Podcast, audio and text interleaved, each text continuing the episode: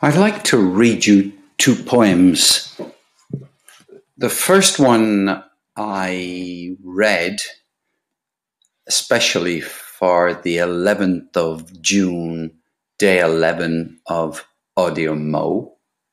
And the second one I read for day 12 of Audio Mo. Well, there are two of them, and I would, of course, love to have a bit of a conversation about any aspect of either poem that you might feel like making some comment on.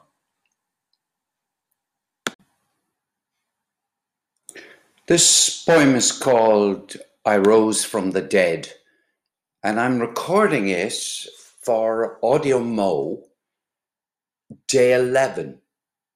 However, I was delayed, to put it mildly, in Gatwick Airport yesterday, and I was unable to record on the 11th of June.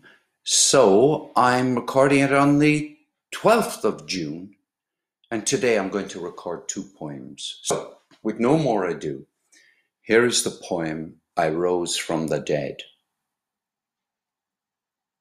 We'd all love to rise from the dead and snatch a second chance from the teeth of history. Which of you would refuse resurrection and leave the stones in place until the winter breaks? My death was cold and stank of feces left by swallows fit to glide away. I never knew how long my death would last until I rose again from the jaws of a mystery made before the stars exploded and the universe was saved.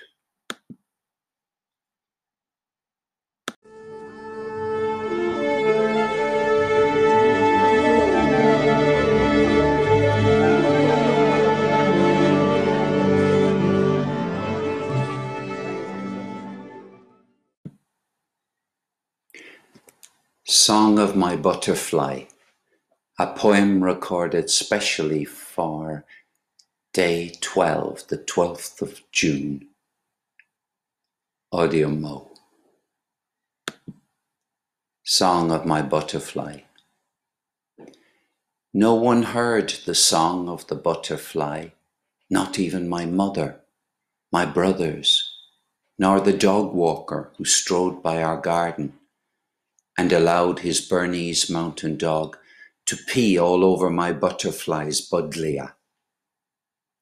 No one noticed the sigh of my painted lady as she mated with the neighbour's painted man, not even my wife, nor our local parish priest who discouraged kissing on Sundays.